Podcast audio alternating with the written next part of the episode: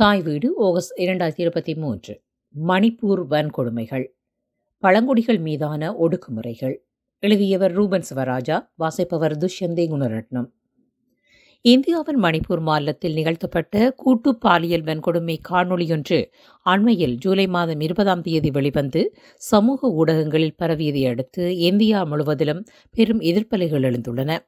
Cookie இனத்தை சேர்ந்த இரண்டு பெண்கள் நிர்மாணமாக்கப்பட்டு கொடூரமாக தாக்கப்பட்டு தெருவெளியில் எடுத்துச் செல்லப்படும் காணொளி அது. அந்த கொடுமையை நூற்றுக்கும் மேற்பட்ட எண்ணிக்கையிலானவர்கள் கூட்டாக நிகழ்த்தினர் என்பது ஒரு சமூகத்தினதும் தேசத்தினதும் மனநிலையையும் மனிதத்துக்கும் எதிரான கூரத்தினையும் பிறழ்வினையும் வெளிப்படுத்தி நிற்கின்றன.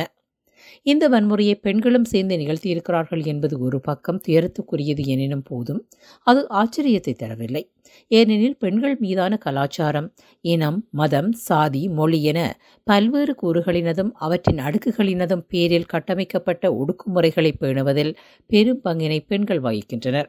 அதாவது கட்டமைக்கப்பட்ட ஒடுக்குதல்கள் பேணப்பட வேண்டியவை என்ற மனநிலை பெண்களில் பெரும்பான்மையினரின் ஆழ்மனங்களில் பதிய வைக்கப்பட்ட ஒன்று என்பதை சமூகத்தின் பல்வேறு நடைமுறைகள் கருத்துநிலை வெளிப்பாடுகளில் இன்றும் காண முடிகிறது. உடைகளை கலட்டாவிட்டால் உங்களை கொன்று விடுவோம் என காடியர்களும் பெண்களும் கத்தியுள்ளனர் என த கார்டியன் எழுதியுள்ளது. வன்முறையில் இருந்து உயிர் தப்பியவர்களின் காவல்துறை முறைப்பாட்டின்படி ஒரு பெண் இருபத்தி ஒரு வயதுடையவர் மற்றவருக்கு வயது நாற்பத்தி இரண்டு வன்முறையின் போது காவல்துறையினரின் பிரசன்னமும் இருந்ததாக வன்முறைக்குட்படுத்தப்பட்ட பெண்களின் குடும்பங்கள் அல் ஜசீராவுக்கு தெரிவித்துள்ளனர். பெண் உடல் மீது ஆதிக்க மமதை.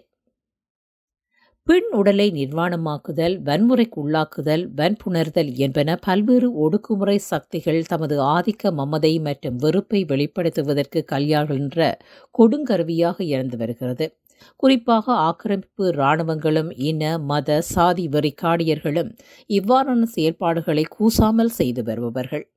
ஆயிரத்தி தொள்ளாயிரத்தி எண்பத்தி மூன்றாம் ஆண்டு ஜூலை கலவரத்தில் இருந்து இரண்டாயிரத்தி ஒன்பது இறுதிப்போர் வரை சிங்கள இனவெறியினதும் அதன் இராணுவத்தினதும் தமிழ் பெண்கள் மீதான பாலியல் வன்கொடுமைகளின் பட்டியல் மிக நீண்டது. இந்திய இராணுவமும் அத்தகைய கொடுமைகளை ஈழத்தில் நிகழ்த்தியிருக்கிறது. உலகின் பல்வேறு ஆக்கிரமிப்பு இராணுவங்களும் அதனை செய்துள்ளன. இந்தியாவின் ஆதிக்க சாதியினர் மற்றும் காவல்துறையும் தாழ்த்தப்பட்ட ஒடுக்கப்பட்ட சமூகத்தின் பெண்கள் மீது இத்தகைய வன்கொடுமைகளை நிகழ்த்தியிருக்கின்றனர். மேற்சொன்ன பெண்கள் மீதான வன்கொடுமை மே மாதம் மூன்றாம் தேதி நிகழ்த்தப்பட்டிருக்கிறது. இரண்டரை மாதங்கள் கடந்த பின்னரே காணொளி வெளிவந்துள்ளது. கலவரம் தொடங்கியதை அடுத்து இணைய இணைப்பு முற்றிலும் துண்டிக்கப்பட்டிருந்தது. மணிப்பூர் வன்முறைகளில் இதுவரை நூற்றி ஐம்பது வரையான மக்கள் கொல்லப்பட்டுள்ளனர். அறுபதனாயிரம் வரையான மக்கள் இடம்பெயர்ந்து தற்காலிக முகாம்களில் வசிக்க நிர்பந்திக்கப்பட்டுள்ளனர். வன்கொடுமை சம்பவங்கள். மணிப்பூர் தலைநகர் இம்பாலில் இருந்து சுமார் நாற்பது கிலோமீட்டர் தொலைவில் உள்ள காங்போக்பி மாவட்டத்தில் உள்ள பீபைனோம் கிராமம் தாக்கப்பட்ட போது மெய்தி கும்பலுடன் காவல்துறையினரும் இருந்ததாக பாலியல் வன்கொடுமைக்கு ஆளானவர்களின் குடும்பத்தினர் கூறியுள்ளதாக அல் ஜசீரா எழுதியுள்ளது. என் கணவர் மெய்தி வன்முறை கும்பலால் கொல்லப்பட்டார். எங்களை காப்பாற்றுமாறு நாங்கள் காவல்துறையிடம் கெஞ்சினோம் என்று வன்கொடுமைக்குட்படுத்தப்பட்டு தெருவில் இழுத்துச் செல்லப்பட்டவர்களில் ஒருவரான இருபத்தி ஒரு வயதுடைய பெண்ணின் தாயார் கூறினார்.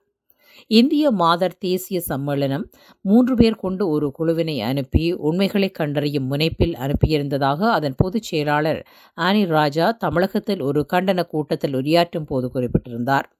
பல்வேறு தரப்புகளை சந்தித்து உரையாடியதோடு நேரடியாக பாதிக்கப்பட்டவர்களின் வாக்குமூலங்களை கேட்டு பதிவு செய்தமையும் அவர் பகிர்ந்திருந்தார். மிக கொடூரமான சம்பவங்கள் இடம்பெற்றுமே அவர் பகிர்ந்து கொண்டிருந்தார். ஒரு காணொளிதான் வெளிவந்திருக்கிறது. அதுவும் இரண்டரை மாதங்களின் பின்னர். ஆனால் அதனையொத்த சம்பவங்கள் பல முன்னரும் அண்மையிலும் தொடர்ந்து நடைபெற்றும் வருகின்றன என்பதனை பல்வேறு வழிகளில் அறிய முடிகிறது. காணொளி வெளிவந்த சம்பவத்திற்கு அடுத்த நாள் தலைநகர் இம்பாலில் இன்னும் இரண்டு பெண்கள் ஒரு அறையில் பூட்டி வைக்கப்பட்டு ஆறு ஆண்களினால் கூட்டு பாலியல் வன்முறைக்குட்படுத்தப்பட்டனர் சில மணி நேரங்களின் பின்னர் இரு பெண்களும் பிணமாக மீட்கப்பட்டதாக அப்பெண்களின் குடும்பத்தினரை மேற்கோள் காட்டி அல் ஜசீரா செய்தி வெளியிட்டுள்ளது. தம்மால் பல தடவைகள் முயற்சி எடுக்கப்பட்ட காவல்துறை அதற்கு அதுவரை எந்த நடவடிக்கையும் எடுக்கவில்லை என்றும் ஒரு பெண்மணி கூறினார். படுகொலைகள் பாலியல் வன்கொடுமைகள் மாத்திரமல்ல. குகிகளின் கிராமங்கள் சொத்துக்கள் நூற்றுக்கணக்கான தேவாலயங்கள் கிராமங்கள் தீக்கிரியாக்கப்பட்டும் உள்ளன. ஹங்லால்மன் வைப்பே என்னும் இருபத்தி ஒரு வயது கல்லூரி மாணவர் மணிப்பூர் முதல்வர் பைரன் சிங்கினை விமர்சித்து சமூக ஊடகத்தில் பதிவு இட்டதற்காக காவல்துறையினரால் கைது செய்யப்பட்டு தடுப்பில் வைத்து கொல்லப்பட்டுள்ளார். நீதிமன்றத்தில் இருந்து சிறைச்சாலைக்கு அழைத்துச் செல்லும் போது காடியர்கள் அவரை அடித்து கொன்றதாக குடும்பத்தினருக்கு காவல்துறை தகவல் அறிவித்துள்ளது. அது தடுப்பு கொலை என குடும்பம் விசாரணையை கோரி வழக்கு தொடுத்துள்ள போதும் இதுவரை நடவடிக்கை எடுக்கப்படவில்லை. மாணவரின் உடல் இன்னமும் குடும்பத்தினரிடம் ஒப்படைக்கப்படவில்லை என்ற செய்தியும் வெளியாகியுள்ளது. இவ்வாறாக பல்வேறு மோசமான சம்பவங்கள் தொடர்பான தகவல்கள் ஊடகங்களில் வெளிவந்து கொண்டிருக்கின்றன. குறிப்பாக அல் ஜசீரா இவற்றை தொடர்ச்சியாக வெளிப்படுத்தி வருகிறது. வெளிவராத உண்மைகள் வெளிவந்தவற்றை விட மேலும் அதிகமானவை என்பதை கவனத்துக்குரியது. இன அழிப்பு. சமீபத்தில் மணிப்பூருக்கு பயணம் செய்து மேதி மற்றும் குக்கி ஆகிய இரு சமூகங்களின் பல்வேறு தரப்புகளுடன் பேசிய எழுத்தாளரும் ஊடகவியலாளருமான பாபு வெர்கீஸ் அவர்களுடன் வய யூடியூப் தளத்தில் ஊடகவியலாளர் கரண் தாபர் மேற்கொண்ட நேர்காணலில் மணிப்பூரில் நடைபெற்ற நடைபெற்று வரும் கொலைகள் தீ வைப்புகள் வற்புணர்வுகள் பற்றிய தவறுகளை பாய்ந்து கொண்டிருக்கிறார். மணிப்பூரில் நடந்து கொண்டிருப்பது பெரும் இன அழிப்பு என்கிறார். முழு உண்மைகளும் தெரிய வந்தால் இன்று நாம் அறிந்ததை விட அவை மிகவும் மோசமானவையாக இருக்கும் என்றும் கூறுகிறார். அவர் பகிர்ந்த கொடூரமான சம்பவங்களில் சில. எண்பத்தி இரண்டு நாட்களாக இரண்டு வயது மகனுடன் ஈரச்சத்துடன் ஒளிந்து வாழ்ந்து கொண்டிருக்கிறார் ஒரு குக்கி பெண். தலைநகர் இம்பால் நர்சிங் கல்லூரிக்குள் நுழைந்த மெய்தி பெண்கள் அங்கிருந்த குக்கி மாணவிகளை இழுத்து வந்து மெய்தி ஆண்களை கொண்டு வன்கொடுமை செய்ய துணை புரிந்திருக்கின்றனர். அதில் ஒரு பெண் கொல்லப்பட்டிருக்கிறார் ஒரு பெண் தப்பிச் சென்றிருக்கிறார். பல கிராமங்களும் நூற்றுக்கணக்கான தேவாலயங்களும் எரிக்கப்பட்டுள்ளன. பிணங்களை எரிக்கவோ புதைக்கவோ யாருமற்று அவை நாய்களுக்கு இரையாகியுள்ளன காவல்துறையின் ஆயுத களஞ்சியங்களில் இருந்து பெருமளவு ஆயுதங்கள் கையகப்படுத்தப்பட்டிருக்கின்றன. அவை உண்மையில் கையகப்படுத்தப்பட்டனவா வழங்கப்பட்டனவா என்பது விசாரணைக்குரியது. நேர்காணலின் இறுதியில் மணிப்பூர் முதல்வர் மோடி அமித்ஷாவை நோக்கி கண்ணீருடன் கோரிக்கை முன்வைக்கின்றார் ஊடகவியலாளர் பாபு வர்கீஸ். நீங்கள் நினைத்தால் நிமிடங்களில் இக்கொடுமையை முடித்து வைக்கலாம். தயவு செய்து தலையிடுங்கள் என மன்றாடுகிறார். மணிப்பூர் வரலாறு பின்னணி. மணிப்பூர் இந்தியாவின் வடகிழக்கில் அமைந்துள்ள ஓர் எல்லை பிராந்தியம். இப்பிராந்தியம் வடக்கே நாகாலாந்து தெற்கில் மிசோரம் மேற்கில் அசாம் ஆகிய இந்திய மாநிலங்களையும் அதன் கிழக்கில் மியன்மாரினை சர்வதேச எல்லையாகவும் கொண்டுள்ளது. இதன் பரப்பளவு இருபத்தி இரண்டாயிரம் சதுர கிலோமீட்டர். இது இந்தியாவின் மிக குறைந்த மக்கள் தொகை கொண்ட மாநிலங்களில் ஒன்றாகும். அன்னளவாக மூன்று மில்லியன் மக்கள் தொகையை கொண்டுள்ள இம்மாநிலத்தின் பெரும்பான்மை மக்கள் மேதி இனத்தவர். இவர்கள் அறுபது வீதத்தினர். ஏனைய நாற்பது வீதத்தினர் குக்கி நாகா மற்றும் ஏனைய பழங்குடி இனத்தை சேர்ந்த மக்கள். குக்கி இனத்தவர்கள் ஏழு முதல் எட்டு லட்சம் மக்கள் தொகை உடையவர்கள். மேதி இனத்தவர் தலைநகர் இம்பால் மற்றும் பிராந்தியத்தின் சமவெளி பிரதேசங்களில் பெரும்பான்மையாக வாழ்கின்றனர். குக்கி நாகா உட்பட்ட ஏனைய பழங்குடி மக்கள் பிராந்தியத்தின் மலைகள் மற்றும் காடுகளை அண்டிய பகுதிகளை வாழ்விடமாக கொண்டுள்ளனர். விவசாயம் மற்றும் காடு வளர்ப்பு மிக முக்கியமான வாழ்வாதாரமாகும். தேக்கு மற்றும் மூங்கில் வனத்துறையின் மிக முக்கியமான விற்பனை பொருட்களாகும். பருத்தி துணி நெசவு மிதிவண்டிகள் தொலைக்காட்சிகள் சிமெண்ட் பட்டு மற்றும் உணவுப் பொருட்கள் உற்பத்தி என்பன மாநிலத்தின் பொருளாதார ஆதாரங்களும் தொழில் வாய்ப்புகளும் ஆகும்.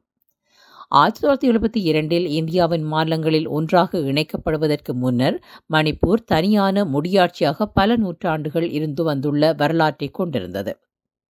ஆயிரத்தி தொள்ளாயிரத்தி நாற்பத்தி ஏழில் பிரித்தானியாவிடம் இருந்து இந்தியா சுதந்திரமடைந்த போது மணிப்பூரும் இந்திய அரசாங்கமும் ஒரு இடைக்கால நிர்வாக ஒழுங்கு தொடர்பான உடன்பாட்டினை எட்டின. ஆயிரத்தி தொள்ளாயிரத்தி நாற்பத்தி ஒன்பதில் இந்திய அரசு மணிப்பூரின் நிர்வாக பொறுப்பினை எடுத்துக்கொண்டது ஆயிரத்தி தொள்ளாயிரத்தி எழுபத்தி இரண்டில் இந்தியாவின் ஒரு மாநிலமாக இணைக்கப்பட்டது. இன மோதல்கள் மற்றும் அரசியல் ஸ்திரத்தன்மை பல்வேறு காலகட்டங்களில் பதட்ட சூழ்நிலைக்கு வழிவகுத்ததோடு மக்களை இடப்பெயர்வுகளுக்கும் தள்ளியது.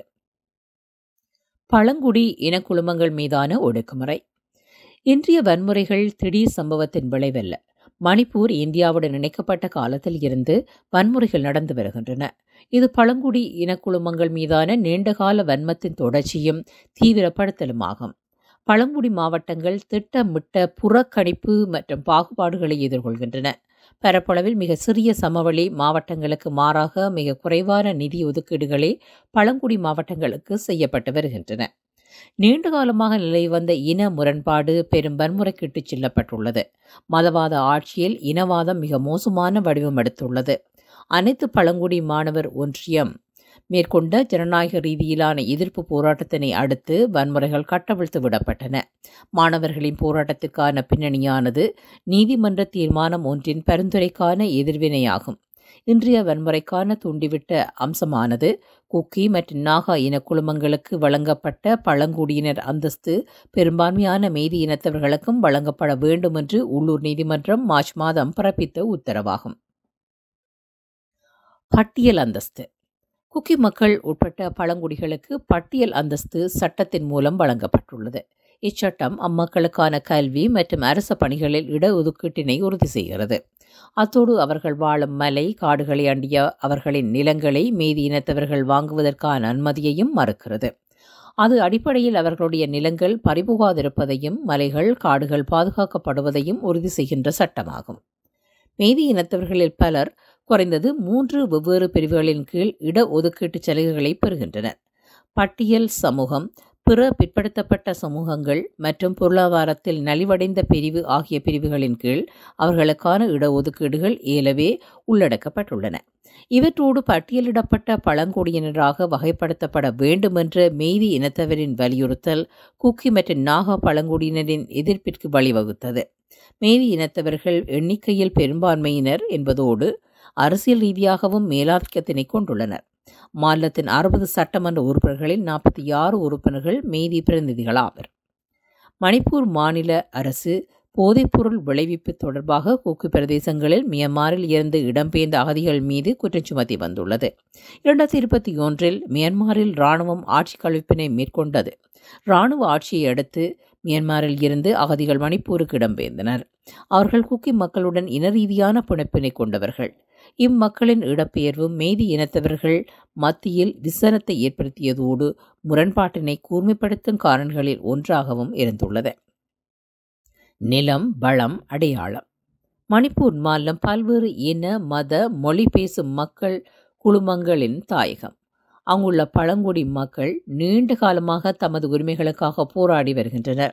ஆயுதமேந்திய அமைப்புகளும் அவர்கள் மத்தியில் உள்ளன. அவர்களுடைய போராட்டம் என்பது நில உரிமை வளங்களை பாதுகாத்தல் அடையாளத்திற்கான போராட்டம். குக்கி அரசியல் தரப்பில் இருந்து தனி மாநில கோரிக்கையும் உள்ளது. குக்கி பழங்குடியினத்தை சேர்ந்த குடும்பங்கள் உரிமம் பெற்ற ஒன்றை அல்லது இரட்டை குழல் துப்பாக்கிகளை பயன்படுத்துவது வழக்கம்.